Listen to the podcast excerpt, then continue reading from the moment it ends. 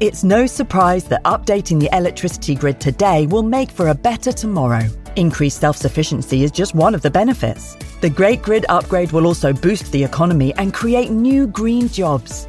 And best of all, you can continue doing the things you love, like watching the latest epic nature documentary or listening to this podcast while caring for the planet too. Find out more at national grid dot com. This episode is brought to you by Essentia. A better you starts with better hydration. Essentia is on a mission to inspire people to do what matters most. Their proprietary ionization process transforms water from any source into ionized alkaline water, providing water that's ninety-nine point nine percent pure with a pH of nine point five or higher. Essentia overachieving H two O, the number one ionized alkaline water. Shop now.